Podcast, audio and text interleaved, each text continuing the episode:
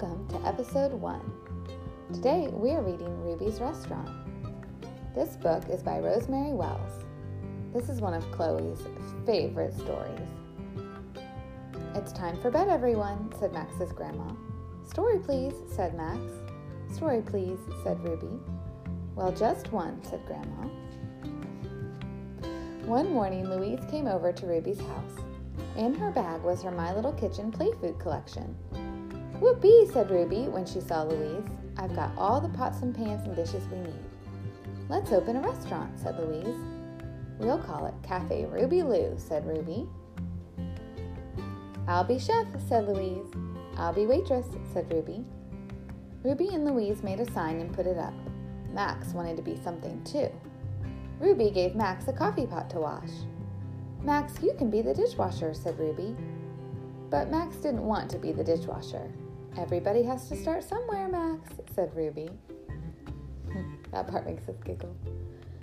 Louise whipped up a lip smacking lemon chicken with mustard sauce. Ruby cooked up a whole pot of spaghetti supremo. Max wanted to make spaghetti supremo too. My goodness, Max, said Ruby, there's a sink full of dishes to be done. Ding dong, the doorbell rang. It's our first customer, said Louise. Table for one, please, said Grandma.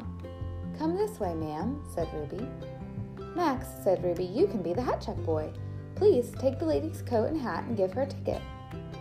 Max did not want to be the hat check boy. Grandma ordered a Caesar salad to begin. Would you like the lemon chicken special? asked Louise. Or maybe some spaghetti supremo? asked Ruby. Grandma ordered both.